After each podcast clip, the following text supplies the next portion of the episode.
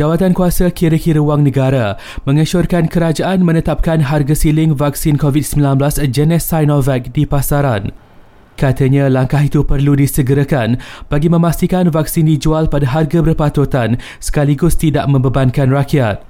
Pihaknya mengambil maklum harga untuk pemvaksinan COVID-19 sudah mula dipromosikan dan harga yang ditetapkan adalah tinggi berbanding harga yang sepatutnya. Sementara itu, Malaysia dilihat berada di landasan tepat untuk mencapai sasaran 100% penduduk dewasa menerima dos lengkap vaksin seawal Oktober.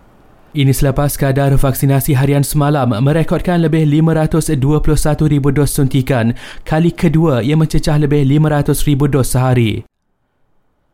Dalam pada itu, Labuan muncul wilayah atau negeri pertama mencapai imuniti kelompok dalam memerangi penularan pandemik COVID-19. Ini selepas 80% atau kira-kira 55,000 populasi dewasa di wilayah itu selesai menerima dua dos lengkap vaksin.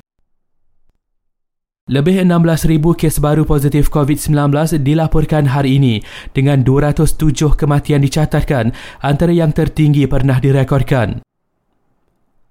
Akhir sekali, hampir 30 lokaliti di Sabah, masing-masing tiga di Johor dan Sarawak serta satu di Kelantan dan Pahang dikenakan PKPD berkuat kuasa 29 Julai hingga 11 Ogos.